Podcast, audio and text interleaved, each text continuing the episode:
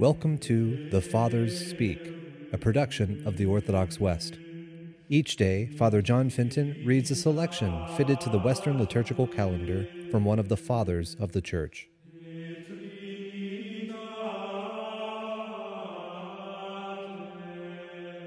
On the seventh day within the octave of the Ascension of our Lord, let us listen to a portion of a homily by our Father among the Saints, Gregory the Great.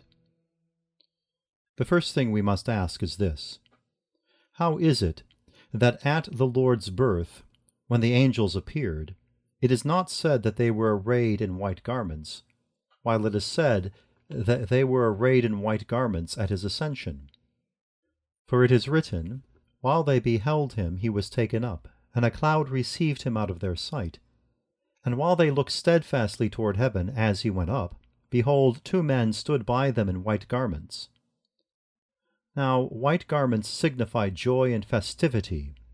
Surely then, if at the Lord's birth the angels did not appear in white apparel, while at his ascension they did, it shows how greatly they rejoiced when God made man penetrated the highest heavens. The humiliation of the divinity is manifested in the birth of the Lord, whereas the exaltation of the humanity is shown in his ascension. White apparel is more in keeping with exaltation than with humiliation. It is fitting, then, that at the Ascension the angels were seen in white garments.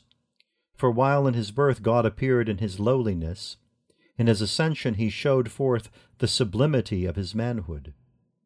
We must dwell on this point during this festival, for today is blotted out the handwriting of the day of our condemnation, and the sentence of our corruption is changed.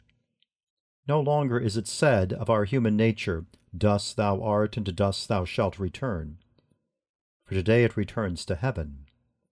So, foreshadowing the resurrection of the body, blessed Job is a figure of the Lord when he is called a bird.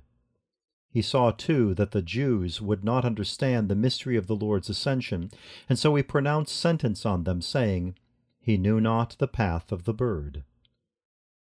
The Lord is rightly termed a bird, who in his body of flesh soared up into the sky, and whoever does not believe that he ascended into heaven does not know the path of the bird. This festival was foretold by the psalmist, "Thou hast set thy glory above the heavens." And again, "God is gone up with a merry noise, and the Lord with the sound of the trumpet." And "Thou art gone up on high, thou hast led captivity captive, and received gifts for men." And indeed, when Christ ascended up on high, he led captivity captive. For our corruption was swallowed up by the power of his incorruption. He did indeed give gifts to men. For by sending the Holy Spirit from above, to one was given the word of wisdom, to another the word of knowledge, to another faith, to another the gift of healing, to another diverse kinds of tongues, to another the interpretation of tongues, as the holy apostle says.